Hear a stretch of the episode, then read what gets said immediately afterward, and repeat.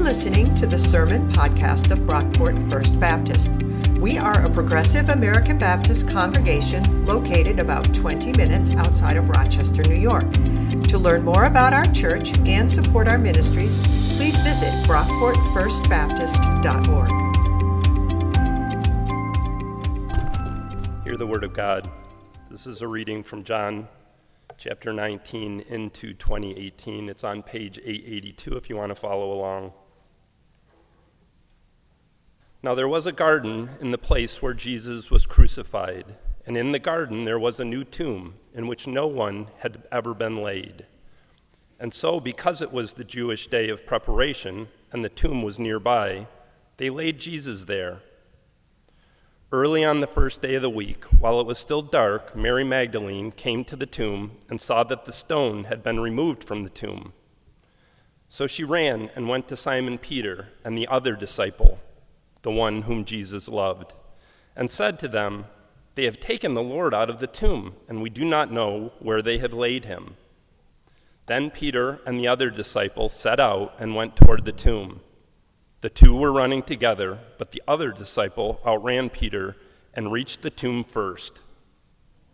He bent down to look in and saw the linen wrappings lying there, but he did not go in. Then Simon Peter came, following him and went into the tomb. He saw the linen wrappings lying there and the cloth that had been on Jesus' head, not lying with the linen wrappings, but rolled up in a place by itself. Then the other disciple who reached the tomb first also went in, and he saw and he believed. For as yet they did not understand the scripture that he must rise from the dead. Then the disciples returned to their homes. But Mary stood weeping outside the tomb. As she wept, she bent over to look into the tomb, and she saw two angels in white sitting where the body of Jesus had been lying, one at the head and the other at the feet.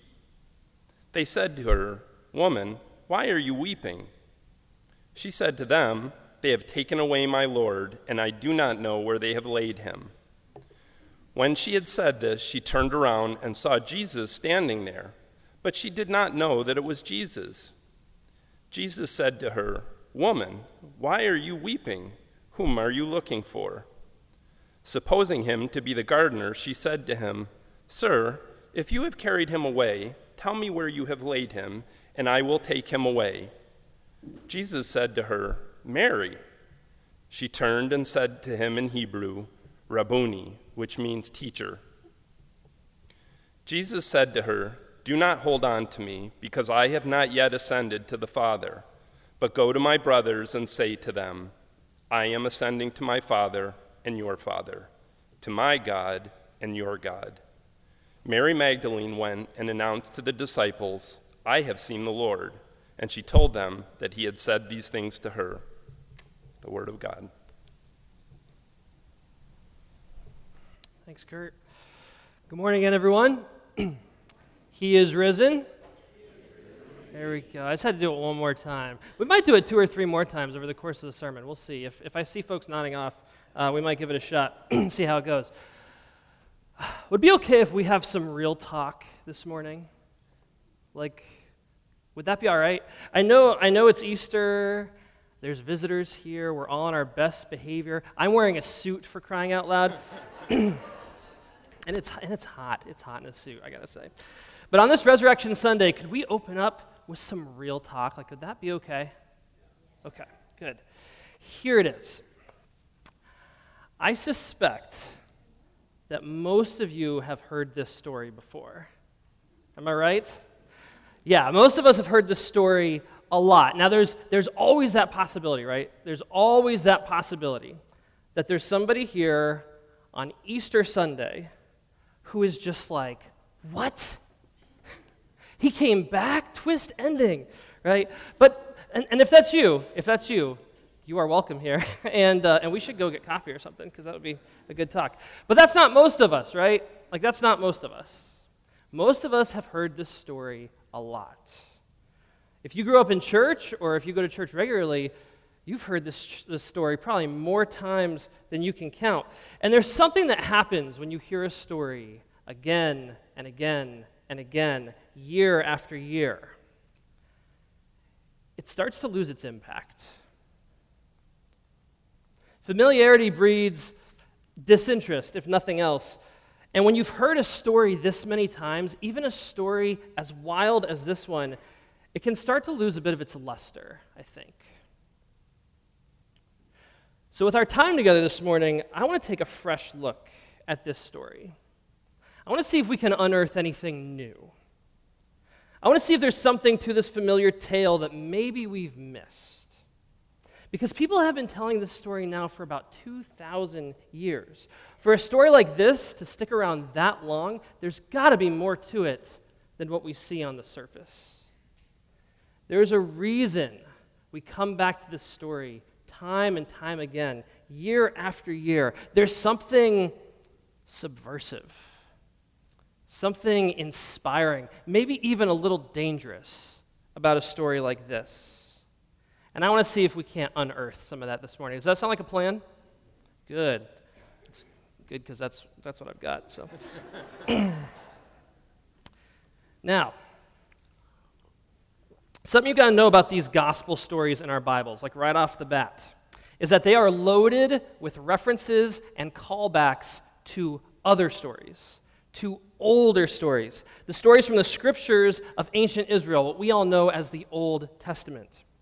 On Tuesday afternoons, we have a Bible study here at the church, and we've been working our way through the book of Isaiah. And Isaiah is the Old Testament book that's quoted the most often in the Gospels. So it's very normal on a given Tuesday. We start out in Isaiah, then we flip back to the Gospels, then we're back in Isaiah. The Gospels are just loaded with these Old Testament references. And the Gospel of John, what our reading from today is from, is no different. John is making all sorts of callbacks to the Old Testament in his writing. And it's really easy for us to miss this stuff. To see the references, you kind of have to start in the beginning. John 1, verse 1, the opening line of John's gospel. In the beginning was the Word, and the Word was with God, and the Word was God. How many of you have heard that line before? How many of you that has some familiarity? That's a lot of you. Very good. John's gospel opens with this like relatively famous, very poetic, epic introduction that's talking about God and creation and this word of God, the Christ that was present with God from the very beginning. In the beginning. That's a line we've heard before. The opening phrase of John's gospel is a reference to an even older book in our Bibles, the very first book in our Bibles, Genesis, which opens with another familiar line. In the beginning, God created the heavens and the earth. How many of you know this one? That's almost all of you. Very good. You guys know your Bibles. Good job. Now, opening his gospel with in the beginning would have been a super obvious reference to John's original audience. The Hebrew title for the book of Genesis is Bereshit. Can I hear you all say Bereshit? Good, excellent pronunciation. Bereshit is Hebrew for in the beginning. The original title of Genesis is in the beginning. Everybody reading John's gospel would have got this reference. This would almost be like if you made a movie today and the opening line was a long time ago in a galaxy far, far away. We would all get that reference, right? Yeah.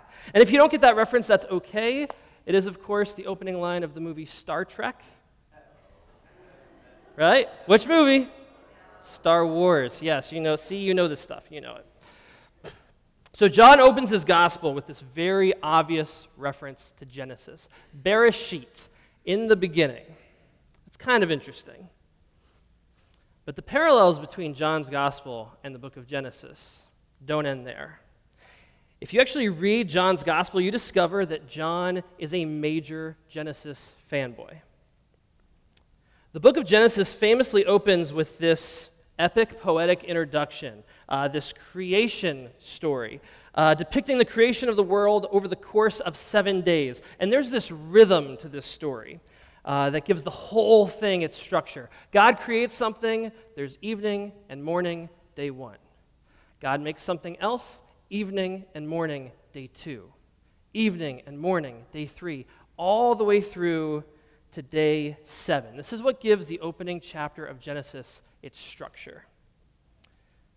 John piggybacks on this idea in his gospel. But instead of using days, John's gospel is structured around these signs, these very public, uh, miraculous displays of power that Jesus does throughout the gospel. Early on in the book of John, Jesus is at this wedding and they run out of wine, which what could be more embarrassing than running out of booze at a wedding? That would be like running out of eggs at an Easter egg hunt, which is not going to happen today. But then Jesus, at this wedding, at the urging of his mother, which is kind of weird, turns water into wine, and the party continues. And then we read, This was the first sign hmm.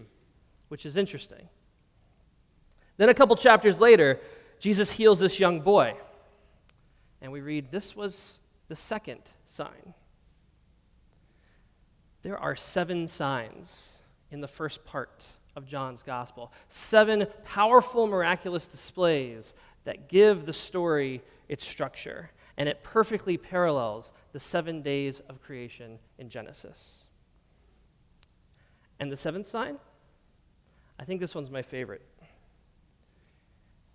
Jesus on the cross, declaring, It is finished, after which he gives up his spirit and he rests. From the start of the Sabbath on Friday night through the Sabbath day on Saturday, Jesus' body lies in the tomb and he rests. It is finished. Back to Genesis. On the seventh day, God finished the work that he had done, and then he rested. How cool is that? Do you see what John is doing in his gospel? He's using these signs, this structure of seven, to guide the flow of the whole story. And with the seventh sign, you'd think that's it. You'd think that's the end. We've gone through the course of creation, seven days, seven signs. Now Jesus is dead, the end of a very tragic story. But then Jesus is laid in the tomb. And we're told that the tomb is a garden. Now, there was a garden in the place where he was crucified, and in the garden there was a new tomb in which no one had ever been laid. And so, because it was the Jewish day of preparation and the tomb was nearby, they laid Jesus there. The tomb is a garden. That's our first sign of hope. And it's another callback to Genesis and that very first creation story, which takes place in a garden. The very next line we read Early on, the first day of the week, while it was still dark, Mary Magdalene came to the tomb and saw that the stone had been removed. So, wait just a second. Not only are we in the garden, but it's the first day of the week. We've already been through seven days of creation, the seven signs of John's gospel, even including the day of rest. So this is the first day of the week. It would be the first day of a new week, the eighth day, if you will. But that's kind of confusing, all these numbers. I mean, the creation story only has seven days. Seven days, and God made everything. What could come on day eight? that would have to be something new. The eighth day, the resurrection in the empty tomb, is the beginning of a whole new creation.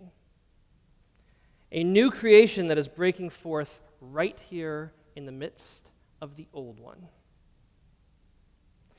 With the eighth day, John is subverting and building upon this really old story. You see, for generations, people told this seven day creation story like that's all there was. Seven days and God created everything. Then God rest, rests. Then we show up and screw it all up. The end, right? Like that's the story. Oh, here's some religion. Here's some laws. Here's how you can determine who's in and who's, who's out. Here's a list of things to do and a much longer list of things not to do, right? while we wait for God to show up and take us away from this miserable, broken world. That's the old story. And the resurrection changes everything. The resurrection reveals that God is not done with this world. The raising of Jesus means that we've entered into a whole new week in the history of creation. It's the eighth day, the first day of a new creation, and we are all invited to participate. Maybe you've heard this resurrection story before and you've just written it off as a miracle. Like the parting of the Red Sea or turning water into wine, it's a magic trick. The kind of thing that would have been really cool to see at the time, but doesn't have a lot of bearing on our lives today. Or maybe you've heard the resurrection used as some sort of a proof, like an argument. God raises Jesus from the dead to prove that he's God. As if God is really that petty to kill a man just to prove something. No. The resurrection is the defeat of death and the triumph of new life. The raising of Jesus isn't some escapist fantasy, it's not a magic trick. It's the beginning of the consummation of the world, the advent of a new creation. Once you've come to grips with the resurrection, it's impossible to, to say stuff like, well, that's just the way it is. This is how it's always been. Things are set in stone, nothing changes. We just have to take the world as it is. No. The resurrection insists that another way is possible. That might be how things have been, but that's not how they're going to stay. Christ is risen. The new creation is at hand, and everyone is invited to the party. If the resurrection is true, if the tomb is really empty, if death has been defeated, well, then anything's possible. We're never stuck with what we have. You might as well take that risk. You might as well start that conversation. Repair that broken relationship. Take that stand. Answer that call. Start that revolution. Because death has been defeated. So we have nothing to lose. Do you see why this would have been such a dangerous story back in the day? Do you see why the powers that be in empires like ancient Rome and modern day China lock people up for telling a story like this? Resurrection is very dangerous if the system already works for you. If the system's rigged in your favor, if, if you're invested in maintaining the present order, well, then resurrection might actually come as bad news. Because resurrection insists that something new has arrived. The way things are isn't the way they're going to stay. In Christ, God is making all things new. Mary returns to the empty tomb and she's weeping. She hasn't really come to terms with the gravity of what's going on. She thinks Jesus' body has been stolen, but then she sees Jesus outside the tomb. And before she recognizes him, she assumes he's the gardener.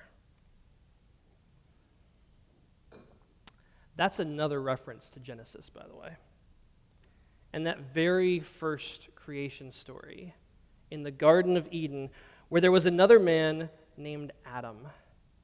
And what was Adam's job? What was his vocation? Does anyone know? He was a gardener. Yes, he was a gardener. Good. Adam was charged with maintaining the first creation. And we've all seen that play out, right? Like we've all seen the outcome of the way of Adam broken relationships, expulsion from paradise, environmental destruction, death, war, famine, violence, you name it. The descendants of Adam have kind of made a mess of things, haven't we? But God is not done with creation. There's a new gardener in town, and his name is Jesus. And his way is about taking all these broken pieces of creation and putting them back together, calming the storms, healing the sick, liberating the oppressed, giving sight to the blind, restoring our relationships with God, each other, ourselves, the earth, bringing outcasts back into community, even raising the dead. Maybe you've been hurt by organized religion at some point in the past. Maybe you've been convinced that you're no good, that uh, your story's done, the book is closed, God could never love someone like you, you could never be welcome in a place like this. For whatever reason, whatever guilt or shame you're carrying, you've been convinced that that's just the way it is. The resurrection says no to all of that. We are not stuck in the way of Adam. Nothing is ever lost, nothing is ever wasted. A new creation has begun with the rising of Christ, and everyone is invited to the party. God is not finished with you yet. The cross is not the end of the story. Death is not the end of the story. A new creation is here, and all we have to do is open our hands to receive it. Maybe that's why this story has stuck around for 2,000 years. Maybe that's why we come back to this story time and time again, year after year, to remind ourselves that another way is possible, that another world is possible, that we don't have to live in brokenness and despair, but we are all invited into a new life with God in Christ that begins right here and now. That's the story of the resurrection, new creation, the eighth day. Let's pray.